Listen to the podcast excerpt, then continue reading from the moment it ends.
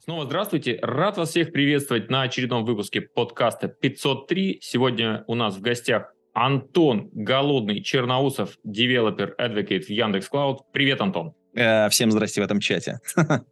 Здравствуй, здравствуй. Сегодня ты не просто так у нас, потому что если говорят Яндекс.Клауд, то, скорее всего, имеют в виду Антон Черноусов, потому что он очень много рассказывает про а, внутренности облаков, про то, как сервисы развиваются, и мы сегодня не могли его просто не пригласить, потому что мы сегодня хотим поговорить про надежность, мониторинг облаков. Ну что ж, Антон, давай начнем с самого простого. Что такое вообще надежность в контексте облаков? Э, ну, мне кажется, здесь надо очень важную штуку сказать э, вообще про надежность.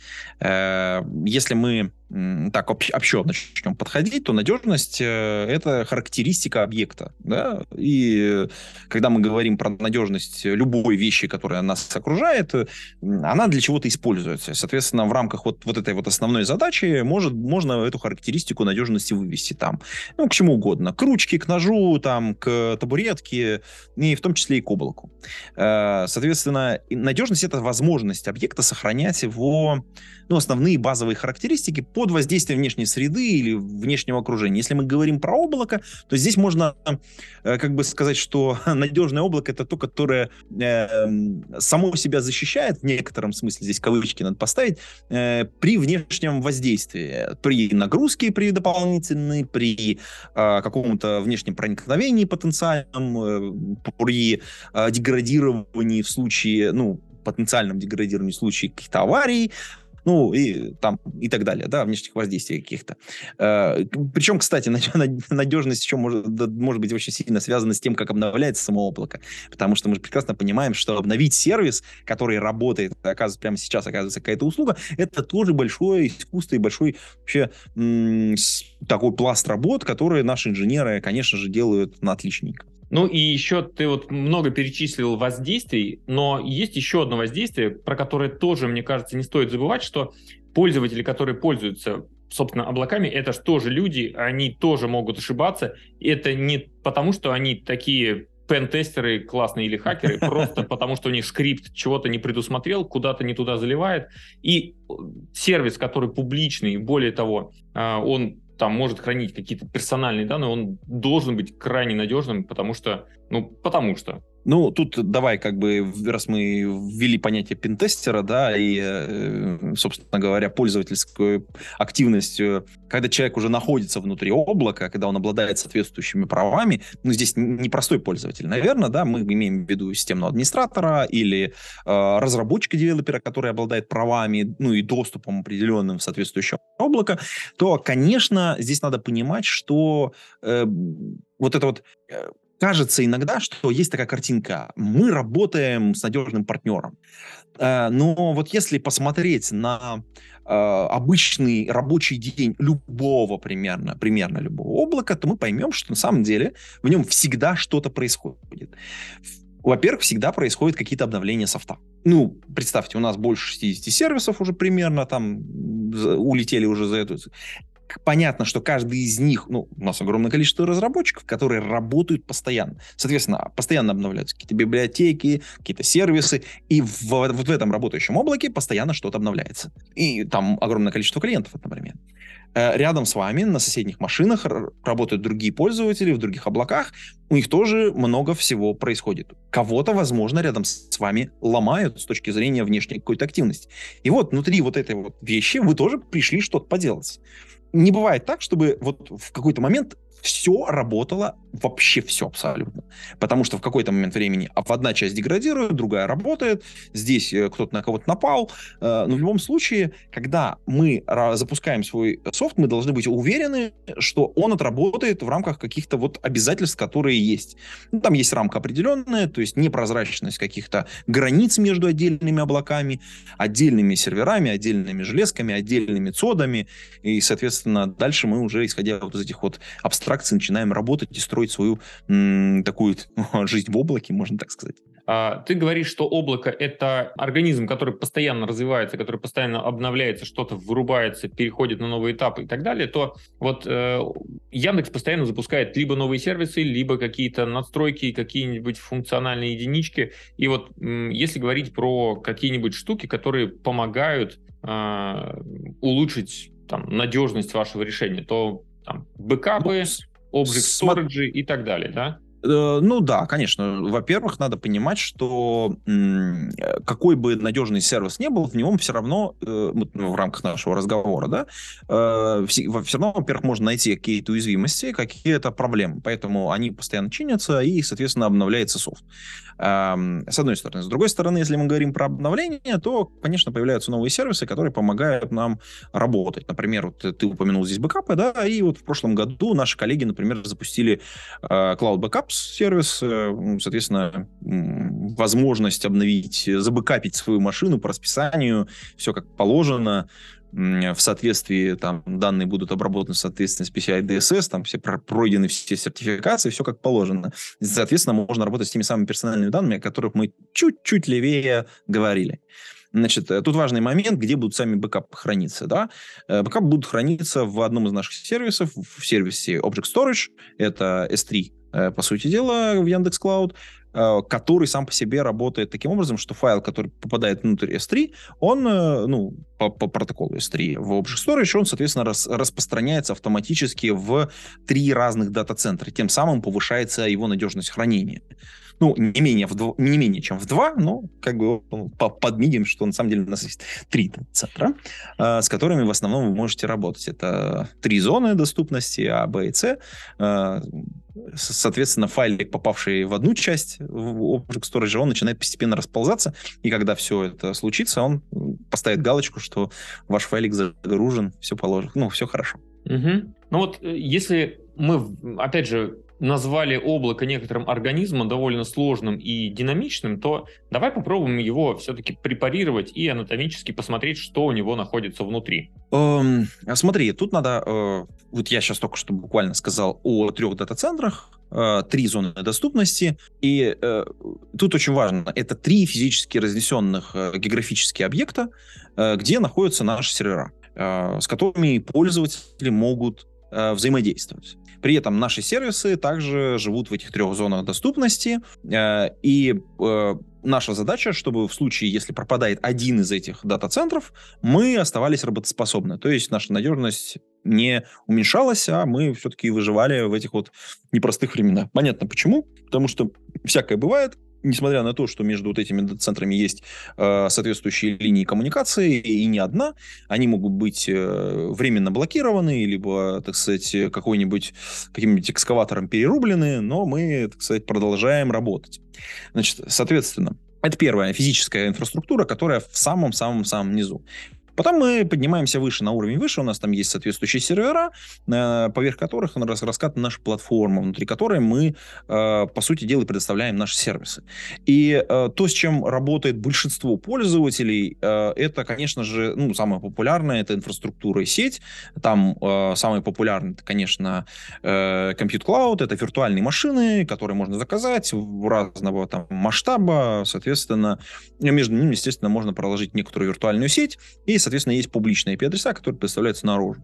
Это вот такой самый-самый low уровень, базовый, да.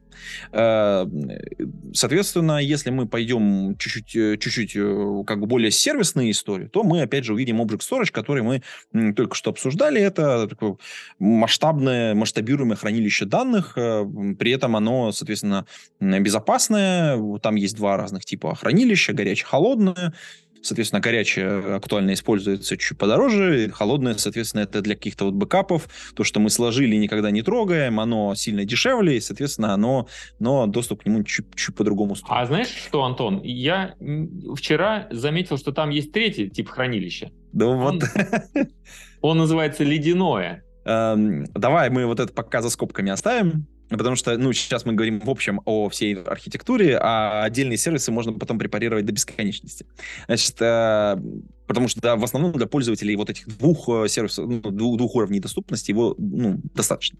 Значит, Понятно, что чем дальше, чем выше мы начинаем подниматься, есть сервисы, которые выглядят немножечко необычно для людей, потому что когда мы, обычные разработчики, на своем собственном железе работаем где-то в приватной сети у себя, на своих собственных серверах, то мы устанавливаем базы данных, устанавливаем какой-то софт, и вот э, для таких пользователей мы предоставляем сервисы Managed. Managed значит управляемые. Например, Managed базы данных. Это, соответственно, сервисы из дат-платформ, которые, по сути дела, построены поверх, как правило, open эм, баз данных, такие как PostgreSQL, MySQL, Redis, Kafka. Ну, здесь я полностью перечисляю как бы достаточно большой набор различных э, средств для работы с данными в нашей дат-платформе. Э, соответственно, там помимо открытых а, да, кстати, YDB тоже открытый open source продукт. Вот, эм, соответственно, это прям целое семейство огромное решений менеджет, которые могут быть использованы для обработки данных в облаке. Здесь э, важный момент, что пользователю предоставляется именно возможность в один клик, по сути дела, запустить уже какую-то СУБД и работать уже на уровне «я получил доступ к этой базе данных», ну, СУБД точнее, и, соответственно, там я уже разворачиваю свои базы данных, сохраню данные, мне не нужно самостоятельно настраивать, устанавливать, обновлять, Э, э, обслуживать конкретную СУБД.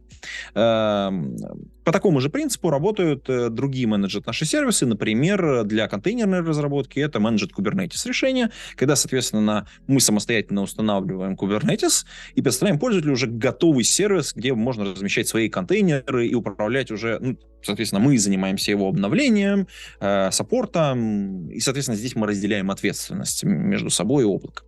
Тут надо, конечно же, упомянуть, что, по сути дела, когда мы приходим в облако, мы разделяем ответственность. И чем выше по уровню сервисов мы поднимаемся, занимаемся, э, тем, соответственно, мы больше получаем, а с другой стороны, больше отдаем. Что мы отдаем? Мы отдаем, как правило, э, такие сервисные функции обслуживания, обновления, э, менеджмент различный, там, работу с критическими уязвимостями. Соответственно, что получаем? Получаем больше свободного времени, естественно, потому что мы можем не тратить, не тратить, во-первых, время на, на, на, все, на, на весь этот опс, назовем это так, да, с одной стороны, а с другой стороны, не тратить деньги на поиск специалистов, которые будут этим заниматься, потому что очевидно, что это тоже, в общем, непростая история сама по себе. Э, найти людей, которые конкретно в конкретном софте разбираются. Причем, чем больше у нас решений, которые мы используем, тем, соответственно, нам больше тупо специалистов надо. Либо нам где-то какую-то контору подряжать на это, либо, соответственно, самостоятельно держать штат. Ну, это как бы, может, лучше бизнесом заниматься. Вот.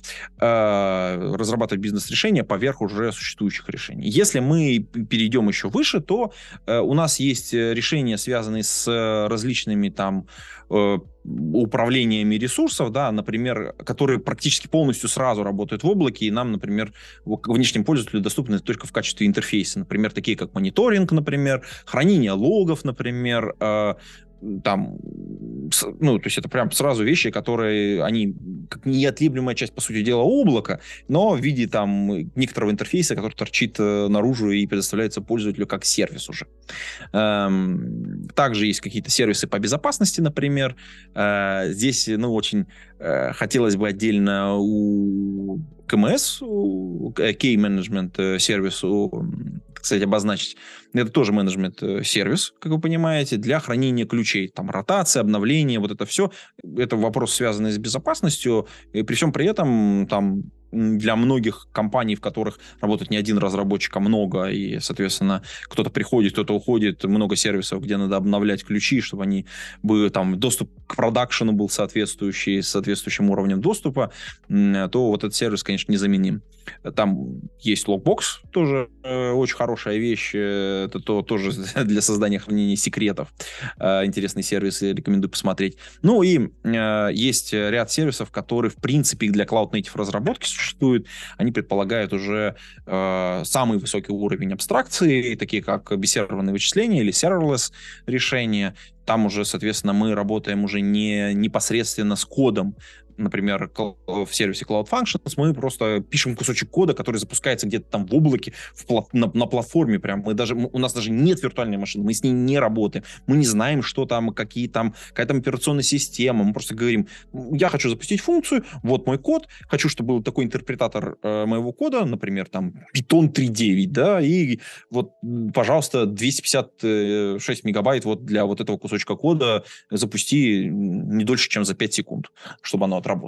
Все, э, как бы дальше, дальше это проблема облака, как этот кусочек, э, соответственно, доставить до некоторые условные виртуальные машины, да, и запустить, предоставить доступ э, пользовательского запроса до этого кусочка кода и, соответственно, выполнить его.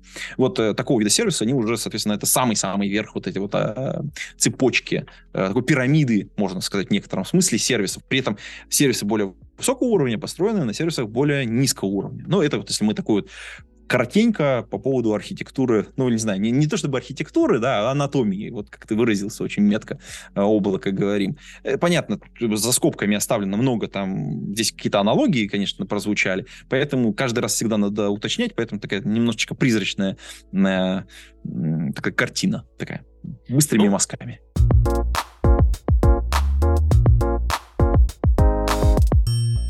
Получается, что ты вот сейчас все это классно рассказал, и из, того, из твоего рассказа следует, что там сидит классная команда облачных инженеров, которые делают вообще все. И у тебя и само замасштабируется, и само там вовремя отрепортит, и само там переподнимется, раз, переразвернется.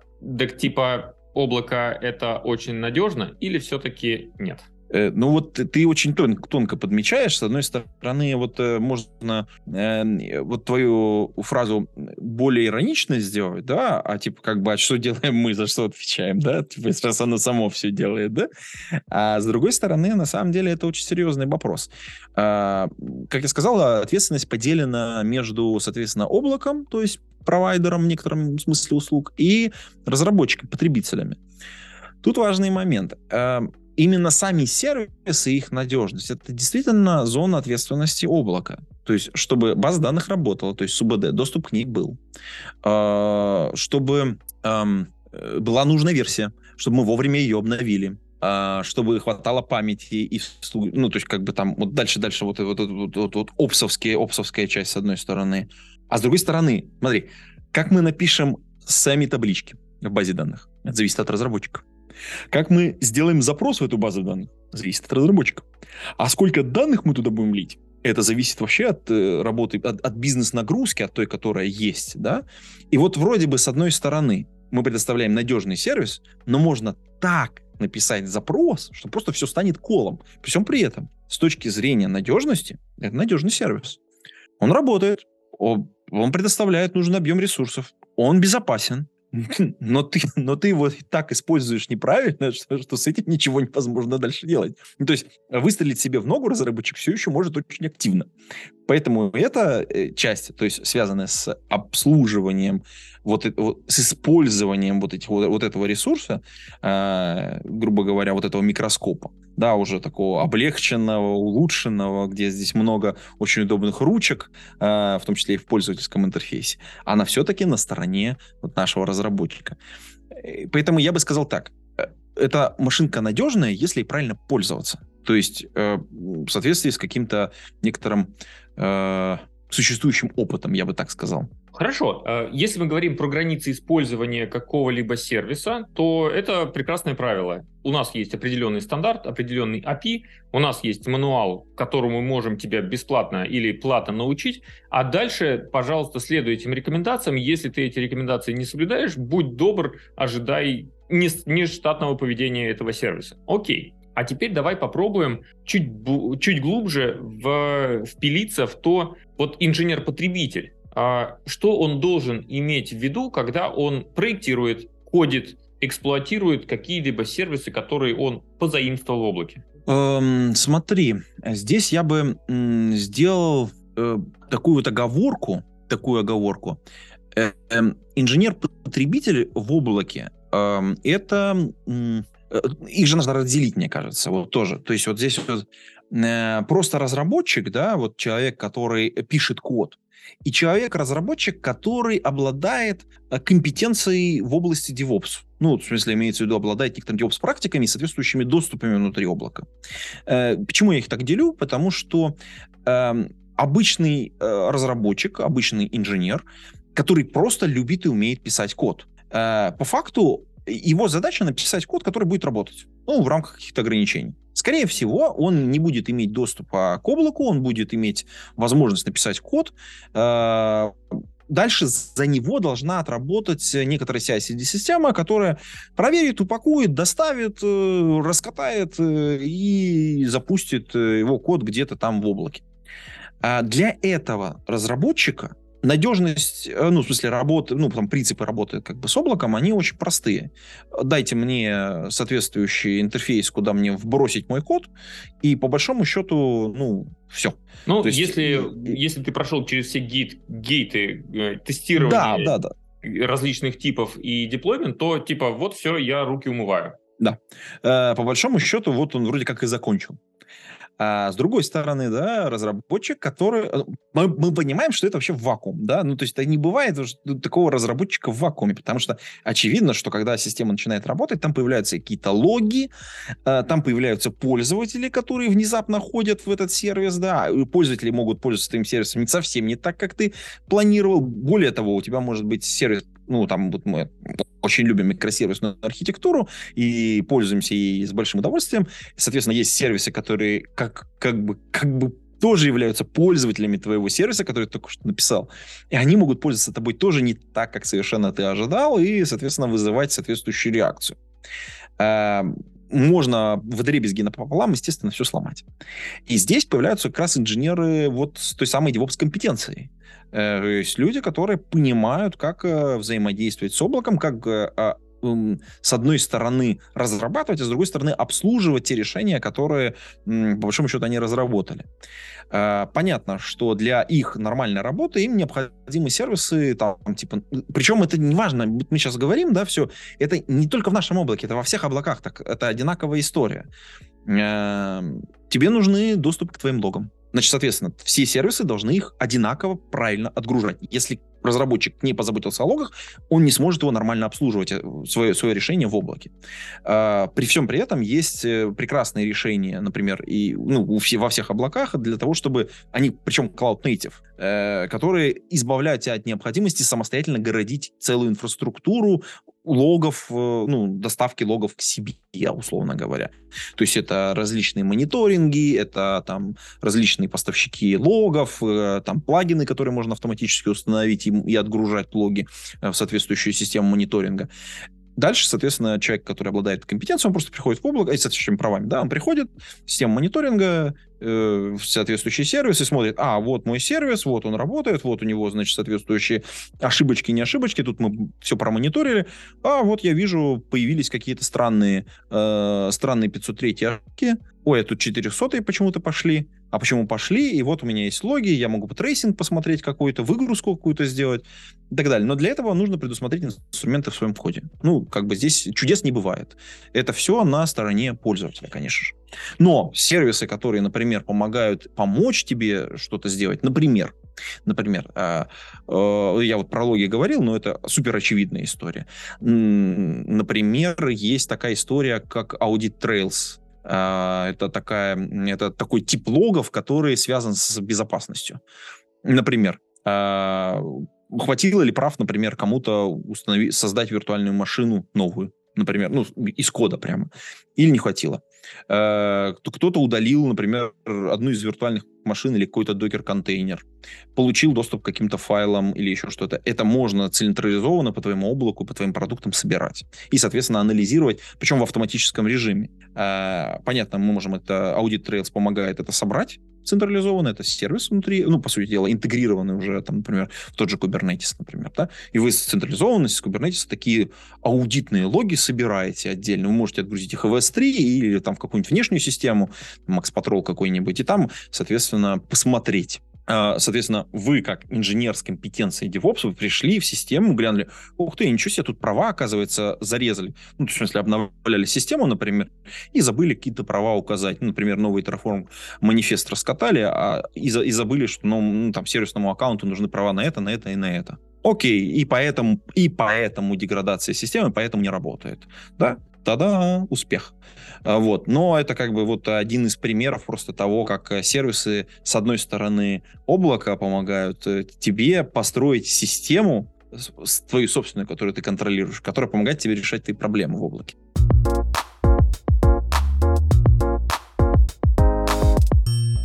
Тогда в продолжении нашей дихотомии совокупного качества и надежности облачного решения Давай посмотрим тогда с обратной стороны. Вот есть инженер, который находится внутри облачного провайдера, и у него тоже есть инженерные задачи, у него есть свои дедлайны, у него есть какие-то фичи, которые он хочет выкатывать, и выкатывать их он должен так, чтобы вот того человека, который за забором пользуется их сервисами, это не сильно-то заэффектило, а в идеале вообще он даже этого не заметил. Давай поговорим о культуре разработки внутри вот облачного провайдера. Эм, тут э, надо, надо отметить очень важную историю. Во-первых, э, огромное количество сервисов, которые мы делаем, они основаны на нашем собственном потреблении.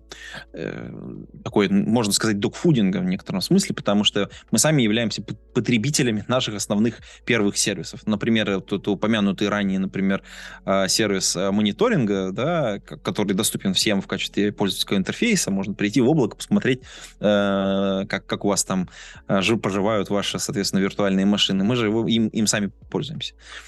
Соответственно, он нам доступен, и прежде, прежде чем он появился и стал доступен пользователям, мы сами его начали использовать.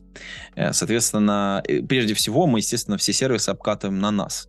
Э, как правило, прежде чем, ну, то есть прежде чем мы примем решение, что какой-то сервис э, будет доступен снаружи, э, сама идея о том, что можно сделать такой сервис доступным для пользователей, проходит некоторый внутренний, назовем так, продуктовый комитет, э, где, соответственно, сама идея, озвученная там, разработчиками, она проходит обкатку разными людьми, разно, так обстреливается, я бы так сказал, так сказать, разные мнения, так сказать, пытается, так сказать, пошатать эту идею, понять, а насколько она вообще может быть реализуема с одной стороны и полезна нашим внешним пользователям с другой стороны. После того, как все это происходит, мы с большим удовольствием занимаемся разработкой, в результате чего э, тот продукт, которым мы пользовались, перепаковывается, как правило. Если мы его строим на базе того продукта, который мы до этого использовали внутри самостоятельно. Почему? Потому что мы все равно используем какой-то один базовый сценарий, который нужен именно нам, важно, внутри. Например, а, Яндекс.Query э, сервис, который не так давно у нас появился, э, он внутри компании используется очень-очень давно. Но прежде чем его вытащить на пользователей, понятно, что мы собираем внешние внешнее понимание, а кому он может пригодиться, а какие дополнительные есть сценарии, может быть, что-то дополнительно нужно разработать, какое-то дополнительное API сделать, понятно, что нужно дописать дополнительную документацию. И вот здесь вот возникает та самая вот культура разработки, когда мы, соответственно, как бы из того рабочего инструмента, который у нас есть, это очень важно, что в основном-то у нас рабочие инструменты. Э, мы там, ты знаешь, как пользоваться твоим молотком, тебе не нужна инструкция для того, чтобы пользоваться твоим молотком. Ну, возможно, для нового сотрудника нужна, но какая-то очень небольшая, потому что он в работе очень быстро его освоит. Но для внешнего пользователя твой молоток вообще абсолютно не... Ну, это ж, ну что это, я не знаю, это, это какой-то комбайн, блин, непонятно, что там дергать, э, как он ездит вообще. Понятно, для этого есть специальные люди, которые описывают полностью сценарий, описывают документацию, пишут соответствующие там примеры использования там, и так далее. Там масса всего происходит. В итоге рабочий инструмент перепаковывается в пользовательский продукт и, ну, понятно, начинает тестироваться. Сначала он тестируется у нас внутри. У нас есть, понятно, несколько контуров для выкатки продуктов. Э, значит, если мы говорим про рабочий процесс, то, понятно, есть препрод, есть прод. В проде, соответственно, уже пользователям доступный сервис. И после того, как сервис уже готов для использования, он, э, по сути дела, попадает в одну из категорий. В начале это, как правило, некоторое закрытое technical review. Такое вот, знаете, technical preview, когда э, пользователям только-только доверенным, тех, кого мы выбрали, мы им тогда приоткрываем как бы дверку и говорим, смотри, вот есть сервис новый, еще пока никто не, не использовал, муха не сидела. И, соответственно, это очень смелые клиенты. Несмотря на то, что мы этим сервисом уже пользуемся, для нас наблюдение за этими пользователями супер важно, потому что мы понимаем в этот момент, как они его будут использовать. Достаточно ли документации? Нормальные ли примеры? А они вообще так его используют или нет? Или они с другой стороной забивают? Короче, вот, вот это вот очень важная история. Мы так подглядываем за этим, за всем, мы, соответственно, доправляем, улучшаем наш сервис. Это такой technical превью. Потом есть э, там закрытое превью, э, когда мы набираем уже много клиентов, но при этом как бы э, не пускаем туда обычных пользователей. Такой, можно сказать, за флагом спрятанный, э, спрятанный сервис. Потом, когда уже мы уверены достаточно сильно, что сервис, а, полезен, б, он проверен, проверен на внешних пользователях, и э, основные э, там такие называемые шоу-стоперы устранены, для массовых сценариев, мы, соответственно, его открываем, э, так, так называемая стадия General Availability, соответственно, сервис начинает становиться, становиться доступным для всех основных пользователей. Тогда, соответственно, можно приходить э, в любой момент. Как правило, между вот этими стадиями превью и там public превью, да, публичным, значит, соответственно, объявлением сервиса и уже э, General Availability можно прийти к своему мы уже сказали, что такой сервис есть, по крайней мере, в некоторых местах. Можно прийти к своему менеджеру, э, с которым вы работаете, и сказать, блин, нам, нам интересен этот сервис, давайте мы его тоже потестируем. Как правило, до э, паблика, э, значит, в стадии э, публичной нет цен. Ну, то есть сервис бесплатный. То есть мы предоставляем его бесплатно для вот всех новых пользователей. Также, например, был, например, с клаудными логами пожалуйста, мы пишем логи, можете их сами, ну, мы их, мы их пишем уже, да, они вам доступны, вы можете смотреть на них, можете писать их, вы можете в своих приложениях, вы можете интегрировать, и все время, пока не объявлено General Availability, они будут бесплатными. Ну, соответственно, объем их использования, хранение бесплатное, то есть использование сервиса бесплатное. То есть тогда, когда он перейдет в, в, в стадию паблик, то там появятся какие-то цены. И там будет какой-то временной лаг с какого-то момента, когда они будут э, вам выставляться в счет. Вот. То есть вот примерно вот такой путь движения продукта, если мы говорим с точки зрения, как мы начинаем разрабатывать. Ну и, соответственно, это э, такой как бы основная ветка. Понятно, что во время вот этой работы, когда говорил, да, мы с одной стороны подглядываем, а с другой стороны мы собираем фидбэк.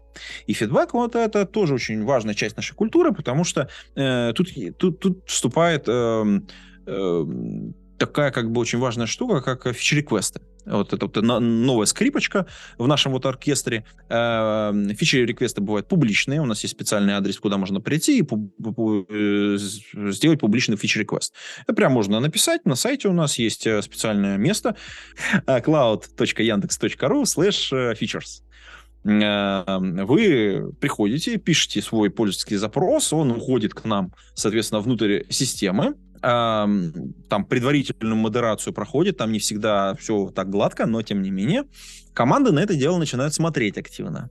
Они в какой-то момент этот feature request может становиться публичным, за него можно голосовать. Например, у нас есть совершенно замечательный э, feature request, e-mail шлюз. Там 795 голосов прямо сейчас. Я тоже, кстати, проголосовал за него. Что это за email шлюз? Что это за фича? Ну, это вот ребята хотят сервис по работе с рассылками имейлов.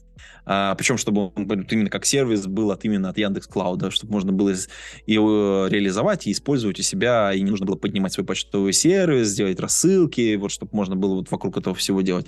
Это на самом деле огромный, безумно огромный сервис, там очень много подводных камней, э, его не просто так сделать. Несколько раз э, ребята его оценивали. Несмотря на то, что мы понимаем, что это супер, вот прям там вот так блин, почти 800 голосов, ё-моё. Мы понимаем, сколько работы нужно сделать, и мы понимаем, что мы не готовы там, например, прямо сейчас, прямо сейчас взять его в работу. А при этом есть э, какие-то отдельные фичи, которые, например, э, могут быть реализованы и, э, ну, там, и уже сделаны, например. Вот я, мне, мне нравится serverless э, как вообще, как идея, да, и я вот могу парочку привести оттуда, например, фич, которые реализованы. Э, например, когда-то э, еще в, там, в 2019 году Сергей Белов написал фич request. Хочу крон триггер для Яндекс, ну, для Cloud Functions.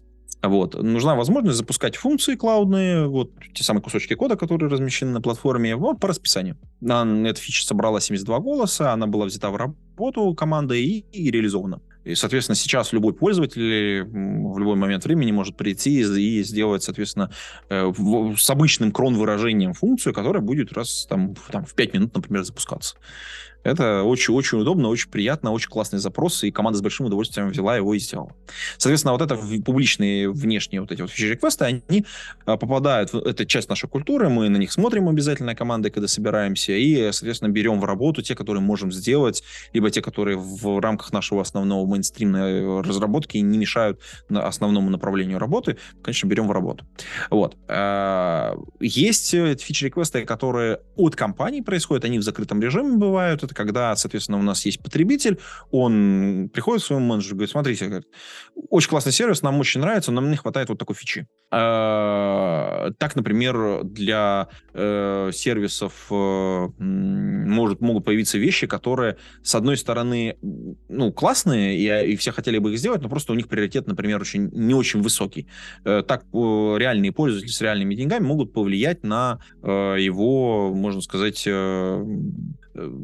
приоритизацию, грубо говоря. Под этим, понятно, скорее всего, сразу есть какие-то деньги, и, ну, здесь э, я даже не знаю, что еще сказать. Это такой вот уже финансовый инструмент влияния на разработку продуктов. Понятно, что там э, не, нельзя просто прийти и заказать какую-то фичу, потому что мы все равно смотрим, а насколько комплементарно всем остальным фичам, э, насколько это уникальный случай для одного клиента, или это на самом деле массовая история, и это тормозит вообще получение нами денег из других источников. Ну, то есть просто это блокирует продажи нашего продукта многим другим клиентам, например, да?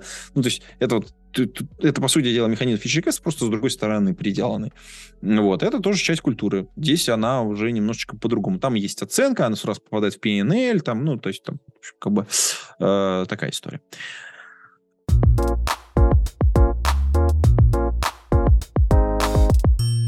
Если мы сейчас посмотрели на анатомию, э, разобрались с тем, как какие должен соблюдать рекомендации инженер-потребитель, инженер-эксплуататорщик со стороны пользователя, который приобретает ваш сервис, подписку и так далее. И посмотрели на то, каким способом вы минимизируете вероятность того, что вы чего-то сломаете такого, что пользователи не будут ожидать. Хорошо, это все прекрасно, очень напоминает цикл разработки продуктовый, очень хорошо все это ложится на мою схему того, как я себе это представлял. А теперь давай посмотрим на то, что может произойти, если все-таки вы что-то не дотянули, что-то у вас сломалось. Давай перейдем к инцидентам. Uh, ну, где, куда я, как и сказал в самом начале, что облако это такой огромный как бы, механизм, который постоянно живет и дышит. Э, чтобы сломалось все в дребезги напополам, конечно, такого я давно не помню, но все ломается, как мы все прекрасно понимаем. Не бывает такого, чтобы что-то... Когда не ломается только та деталь в машине, которой никто не пользуется. вот, ну, по крайней мере, мне так кажется. Э, поэтому эм, во-первых, эм, для того, чтобы понять, э, как все живет, у нас есть статус-борд для всех сервисов. Э, соответственно, там, соответственно, все наши сервисы представлены, ну, те, которые публично представлены наружу. И там есть, э, как бы, там наполовину автоматика работает, которая показывает, что вот этот сервис, например, начал деградировать. Там внутри есть механизм модерирования этого всего. Соответственно, если есть какой-то инцидент, то на этом статус-борде, на, статус компонентов нашей платформы, вы можно увидеть, соответственно, в каком он состоянии деградирует, не деградирует, случилась какая-то большая ошибка или там есть какой-то инцидент, который прямо сейчас решается, и можно увидеть по шагам, по времени, кто, какие меры приняты, что будет, как работать, э, и в момент, когда все закончится, соответственно, там какие меры были приняты, когда статус, ну, сервис вернулся в штатную свою работу. Эм, это как бы такая внешняя ситуация, э, она выглядит так внешне с точки зрения внешнего наблюдателя. Понятно, что внутри у каждого сервиса есть э, своя команда, его разработ, разработавшая, и, соответственно, у этой команды обязательно есть дежурный. Тут очень важно, да, у нас есть дежурства, которые помогают нам следить за состоянием наших продуктов. Тут, э, как бы, чтобы кто бы ни говорил, а команды самостоятельно смотрят за своими продуктами. Вот ты его породил, ты теперь за ним и смотри. Это прям мотивирует очень сильно писать хороший код. И описать так, чтобы это можно было быстро поднимать, писать себе инструкции, автомати... автоматизацию. И понятно, что там как можно меньше делать руками, потому что понятно, да, что то, что ты делаешь руками, обязательно сделаешь неправильно. И, соответственно, огромное количество людей у нас пишет различную автоматизацию, как поднимать сервис, как его выкатывать новую версию, там масса-масса-масса нюансиков. И это, естественно, все у нас задокументировано. А, соответственно, а, разработчик, который у нас является ну, дежурным, назовем это так, здесь я поставлю большие жирные кавычки, потому что нужно тут может быть не один дежурный, дежурный может быть не, не только своего сервиса, а соседнего тоже поглядывать за тем, что происходит. Э, тут нужно будет отскочить немножечко назад, сказать, что некоторые наши сервисы построены на других наших сервисах. Ну, то есть вот это сервисы более высокого порядка на сервисах более низкого. Например, про бэкапы, то, что я вот ранее говорил, чуть-чуть левее, да, там обязательно используется S3. Если какой-то инцидент в S3, он может отразиться на бэкапах. Опять же, не на всех, потому что, например, э, одна из, например, зон деградировала, а остальные работают хорошо, и бэкапы прекрасно делаются. Вот. Эм, при этом это почему? Потому что люди, которые разработали более высокий сервис, э, э, более высокого уровня, они подумали, ага, мы сюда не можем стучаться, давайте попробуем, соответственно, поритраить, так сказать, этот сервис, сходить его, так сказать, еще раз. Э, может быть, нам выдадут другое место, куда нам а, складывать файлики. Так вот, эм, соответственно, э, Дальше мониторинг, естественно, у каждого есть сервиса, логи отгружаются, естественно. И вот, э, более того, есть здесь я не политкорректную штуку скажу, да, есть железная женщина. Если случился инцидент, то дежурному обязательно позвонит неприятный голос и его разбудит. Смотри, с сервисом проблемы. Давай-ка, поднимайся, вставай. Вот.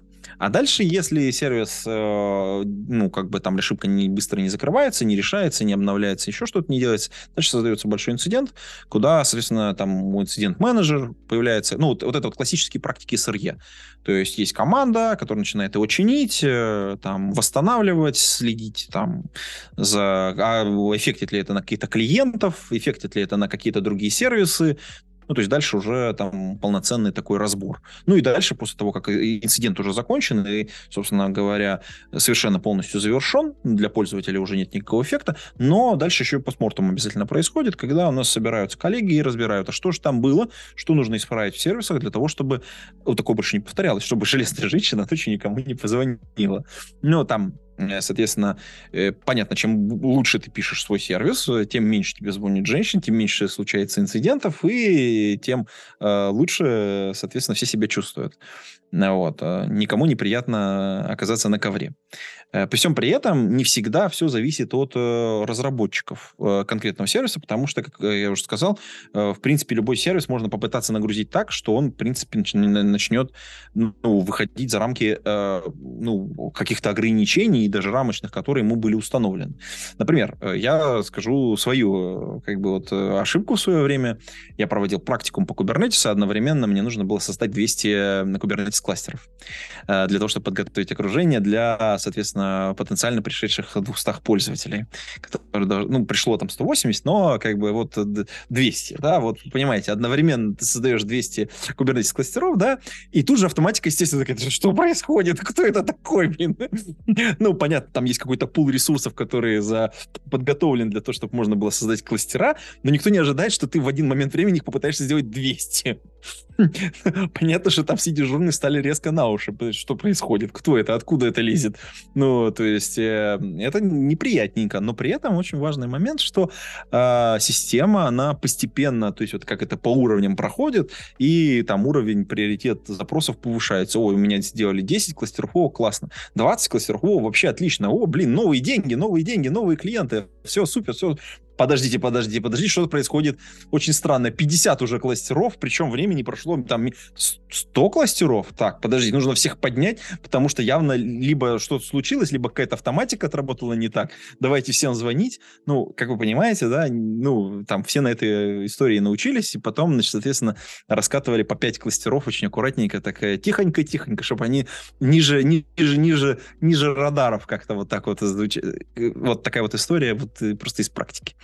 Э, небольшая внутренняя кухня. Окей, у меня есть еще как бы некоторые саммари того, что ты только что рассказал. Э, Генри Форд был известен в свое время тем, что он начал платить э, своим инженерам, которые налаживали работу вот этого конвейера, не за то время, сколько они его налаживали, а он, как это сказать, сделал отрицание инверсию. Ну да, пока вы, пока вы сидите в, в своей курилке, вот вам денежка капает. Совершенно как только верно. вы оттуда вышли, что-то чинить, все, деньги перестали капать. Ну, вот это хорошее. Это, не знаю, по-моему, больше никто такого не повторил. А, я хотел, знаешь, про что? Вот ты говоришь про то, что прилетают фичи-реквесты, про то, что из этих фичи-реквестов э, можно делать вывод о том, что людям э, на рынке может быть интересно, и в то же самое время можно, ну, прощупывать некоторую почву, э, докидывая свои идеи. А давай поговорим про то, что вот вы выпустили через свой классный pipeline э, различных уровней технического превью Early Access General Availability, вы выпустили какой-нибудь сервис, и вы чувствуете прям или видите по каким-то метрикам, что ну не идет, но чего-то вот не то там. Что-то людей беспокоит, не знаю, надежность, э, скорость, количество фичей. Как вы с этими проблемными областями работаете? Э, ну, во-первых, у каждого продукта есть э, руководитель, тот, кто занимается тем, как этот продукт развивается. У каждого продукта есть соответствующий KPI, э, понятный, понятный план э, потребления, э, с одной стороны, да, но а с другой стороны, мы, когда мы выпускаем продукт, мы всегда все-таки экспериментируем. Э, надо сказать, что прям чтобы продукт не взлетел, я такого, конечно, вот прям сходу не помню. Сейчас э, я поясню. Дело в том, что если мы посмотрим в общем в целом на облака, э, то у нас огромное количество примеров сервисов, которые взлетели или не взлетели. Например, мы возьмем на топ-1 игрока в облачном мире, во всем мире, это AWS, они выпускают какое-то безумное количество сервисов, просто там за ними не угнаться. Ну, то есть, будем объективны, э, ни у кого нет столько денег, сколько у них э, на разработку, и ни у кого нет э, столько сервисов, которые они выпускают одновременно. Обновляют, выпускают, экспериментируют. Проблема только в том, что огромное количество из них никому не нужны. Ну, в смысле, как бы Эм, они бегут впереди паровоза и выстреливают сервисами, у которых очень, ну, как, какие-то взлетают, какие-то не взлетают, но вот они что-то запустили, и мы можем по результатам рынка, по результатам вот каким-то э, оценить, а насколько это успешный был запуск или неуспешный. Э, соответственно, они те самые первопроходцы, э, которые, с одной стороны, э, могут снять всю кассу, если вдруг э, все выстрелит, а, а с другой стороны, они могут э, жидко, так сказать, сходить под себя, если, в общем, не угадали. Очевидно, а, у них есть столько денег, что они постоянно экспериментируют, и огромная пользовательская база, которая, в принципе, находит какое-то количество клиентов даже вот, ну, для нишевого какого-то сервиса. Но это позволяет оценить, насколько этот сервис может быть востребован в других областях. Ну, да, в частности, Э, игроки, ну, то есть это такая, такая стратегия игры, когда ты бежишь за вторым, за вторым, вторым номером, когда первый, так сказать, преодолевает все сопротивление воздуха, э, ну, и мы говорим, например, о, например, о беге, или мы говорим, например, о езде на велосипеде, или мы говорим о лыжных гонках, вот тот, кто первым бежит всю гонку, он на самом деле прорубает, прорубает просто воздух, ничто ему не мешает, вот ничто. Но тот, кто бежит за ним вторым, огромное количество сил экономит. И в нашем случае очень похожая история. Мы делаем те сервисы, либо в которых мы уверены, потому что мы сами понимаем потребителей, и мы уже имеем уже какой-то скоп потребителей, которые прямо сейчас начнут этим пользоваться, либо мы знаем, что этот сервис за рубежом уже выстрелил, мы понимаем, какой у него есть импакт определенный, и мы готовы, так сказать, в принципе, рискнуть, но наш риск минимальный по сравнению вот с этим первым игроком, который прорубается через вот этот, казалось бы, через вот просто пустое пространство. Вот. Поэтому здесь, э, наверное, надо сказать, что вот таких вот прям жестких провалов я не помню. э, с одной стороны. С другой стороны, э, вот если мы вспомним все наши последние запуски, то к ним огромный интерес. Ну вот, например, э, там вот этой осенью мы запустили капчу нашу. Это внутренний наш продукт, который мы использовали для защиты, э, для безопасности наших сервисов, когда, ну, а чтобы обеспечить некоторую некоторую такую ширму безопасности, такой предварительный кордон перед внешними потребителями, роботами, которые могут потенциально прийти на сайт. Да, и, соответственно, нужно ввести некоторые символы для того, чтобы прорубиться дальше и перейти к потреблению самого сервиса. Э, все, наверное, помнят эти красные гидранты, которые, так сказать, от Гугла присутствуют. Вот примерно то же самое, только от Яндекс Клауда. Э, сервис очень понятный, очень понятно, кому нужно, и там стоит очередь. Мы до сих пор всех туда потенциально запустить не можем, потому что просто как бы там вал как бы за этим, за всем. Или, например, э, Яндекс Трекер. Мы сами очень долго им пользуемся и понимали, что нужно его делать, и запуск Яндекс Трекера, например, для внешних потребителей очень сильно стимулировал нас его переделать. Я сейчас э, поясню. Он как продукт очень старый. На самом деле сервис это обычный, ну, это таск-трекер очень боль... внутри огромное количество интеграций со внутренними сервисами, там командировки, там подписи, там все приказы, там все что угодно, короче. В общем, даже представить себе не можете количество интеграций, которые внутри сделаны. Но э, мы понимали, что, в принципе, внешний потребителю это интересно, э, но наш пользовательский интерфейс, в общем-то, был, ну, честно говоря, не очень. И и заставив, пройдя вот это вот то самое вот, э, пройдя такой продуктовый комитет, коллеги сделали продукт, перепаковали его, выпустили его на рынок, ну, таком в превью, ну, в каком это можно было сделать, и быстрыми, быстрыми, быстрыми шагами переделал пользовательский интерфейс. То, как выглядит сейчас трекер, это вообще другой продукт. При этом он выдерживает огромные нагрузки, которые проверены на нас. Ну, то есть это важный момент, потому что у нас огромное количество пользователей. Ну, то есть, грубо говоря, внутри, просто вот если вот мы только внутри, э, да, я должен здесь сделать маленькую ремарку, когда э, там внутри не только Яндекс Клаудом, но и Яндексом вообще. Большой Яндекс это больше 20 тысяч сотрудников, которые по всему миру работают, и все работают в Яндекс Трекере. Да, то есть, соответственно, и трекер теперь как продукт доступен внешним пользователям внутри, как один из сервисов Яндекс в Яндекс Клауде. А, тут очень важный момент, что как бы э, мы сами этим продуктом пользуемся, мы первый потребитель этих фичей, мы на себе это проверяем. Блин, это классно. Так как он изменился, я прям очень рад. Э, вот выпуск очень сильно круто поменял продукт внутри. Блин, я думаю, что мне нужно собрать э, как-нибудь ребят из Яндекс Трекера и сделать с ними интервью, чтобы они рассказали вот эту всю историю, как оно все внутри происходило. Я думаю, будет интересно всем. Э, слушай, ты сказал, Яндекс Трекер, трекер входит в Яндекс Клауд, а в 365 подписку он же тоже, наверное, входит, да? Да-да-да. 360 э, стал частью Яндекс Клауда. Ну, в смысле, как там объединение происходит. И, там не быстрый процесс, как вы понимаете, но постепенно, постепенно, постепенно это все будет внутри Яндекс Клауда.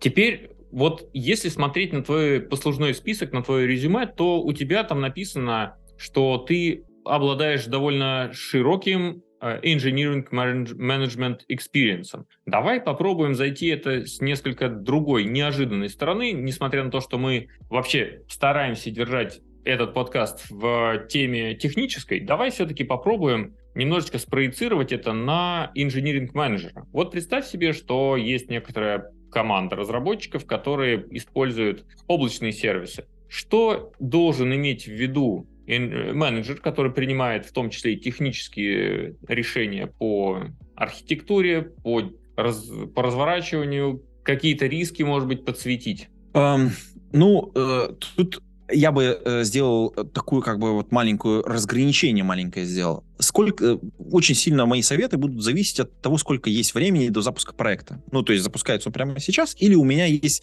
возможность подготовить какую-то команду к э, потенциальному въезду в облако. Ну, потому что вот если мы говорим о там, э, какой-то там корпоративной как бы истории, да, не все проекты одновременно едут. Ну, большой крупный проект, но сначала какой-то одной ложноножкой пробует сервис. А я готов вообще как бы э, пользоваться облаком. А, я готов. Угу. Но не всеми проектами. Я, например, сначала только dev-контур туда затащу. Или я затащу вот только тестирование. А потом, потом потихонечку, потихонечку, потихонечку там сервисы. Это вообще стандартная история. Огромное количество клиентов именно так к нам и переезжает. То есть они пробуют, пробуют, пробуют, и каждый следующий сервис, соответственно, как только вы оказываетесь внутри такого, значит, соответственно, клиента, который пробует Яндекс Клауд, у вас есть время, причем достаточно много, для того, чтобы в вашей команде появилась соответствующая экспертиза. И если вот э, мой совет первый будет для вот такой команды, то он будет заключаться в том, что нужно приобрести экспертизу. Э, внутри облака, и для этого можно воспользоваться бесплатным обучением. То есть, в, соответственно, можно, ну, в принципе, да, мы понимаем, что может не быть экспертизы работы в облаке, потому что огромное количество корпоративных, например, клиентов, они работают на своей собственной инфраструктуре, в принципе нет никакой, э, никакого опыта использования вот каких-то DevOps практик, вообще понимания, как работает облако, нету. Поэтому есть бесплатный онлайн-курс э, на Яндекс практикуме э, инженер облачных, э, значит, соответственно, сервисов. Супер базовый вообще, вот просто для любого абсолютно бесплатно. Любой пользователь вашей команды, ну, любой член вашей команды может прийти бесплатно там за э, спокойно там за пару вечеров, э, соответственно, потихонечку, потихонечку за месяцочек э, пройти этот курс абсолютно бесплатно, и при том еще в конце, соответственно, получить сертификат, который окупит все, вот, все затраты, которые он мог понести в облаке. Ну, вот у меня там, я цифру не помню, но как бы мне коллеги вот приходили, говорили, что они прошли, с большим удовольствием, мы еще как бы денег осталось. Вот. Это как бы общая какая-то как бы рамочка, да. Но понятно, что когда мы начинаем э, что-то делать там серьезное, нам нужны какие-то продвинутые навыки. И здесь я бы, в общем, порекомендовал курсы для продвинутых. У нас это, соответственно, есть страничка э, cloud.yandex.ru slash trainings, э, тренинг, да, ссылочку, наверное, приложим в шоу-ноты, там есть, соответственно, для начинающих и для продвинутых, вот две там ссылочки. И в ссылочке для курса для продвинутых там есть уже несколько, соответственно, сервисов, например, диплом инфраструктуры а, по модели GitOps. А, есть а, создание динамических сред разработки. Очень классная вещь. А, соответственно, есть э, вот курс, который бы я реально по-настоящему рекомендовал пройти, уже такой прям для продвинутых бойцов, это DevSecOps в облачном CI-CD. Вот этот курс я бы реально рекомендовал пройти, подготовлен с нашими коллегами, с внешними консультантами дополнительно. Очень много работы сделано. Я, я, он, он бесплатный. Я, я вот не понимаю, как э, он до сих пор бесплатный, потому что туда вложено колоссальное какое-то количество ресурсов при, при разработке, и прям слезами э, там некоторые коллеги, коллеги умываются и говорят, блин, мы должны брать за это деньги. Но он бесплатный, и я вот рекомендовал бы его взять э, прям на вооружение, после вот этих базовых курсов его сделать, пройти, там прям масса хороших, там хорошая история внутри, там хорошие, хорошие, так сказать, навыки можно приобрести, которые, с одной стороны, повысят вашу, а, безоп... сделают вашу разработку более безопасной, а с другой стороны, повысят ваши навыки работы именно в облаке. Ну, то есть прям такой комплексный подход. Это вот уже, ну, это уже продвинутые, то есть это базовые все знания, навыки должны уже быть. Вот я бы, наверное, так сказал. Ну что, Антон, тут есть еще последняя вот это вот про архитектуру приложения low coupling, но я думаю, что она будет слишком сложная. Вот это вот э, типа макрокартина и микрокартина, может быть, ее не нужно сейчас. Слушай, ну давай завершимся на этом, я, я не против. Да, тогда кажется, что мы подходим к последней странице нашего с тобой разговора. Я бы хотел у тебя вот по итогам этой встречи спросить, а можешь ли ты дать какой-нибудь антисовет э, всем тем, кто так или иначе работает с облаком, для того, чтобы его решение было менее надежным? Антисовет. Давай. Ну, вредный какой-то совет, да, чтобы был какой-нибудь.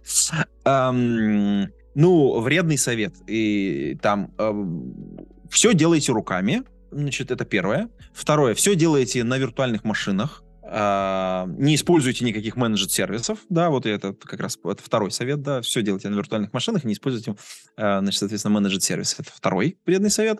А, и третий, какой бы третий, весь э, код вашего проекта вместе с, э, значит, с э, всякими приватными данными, типа паролей, доступов, соответственно, к инфраструктуре храните на публичном гитхабе.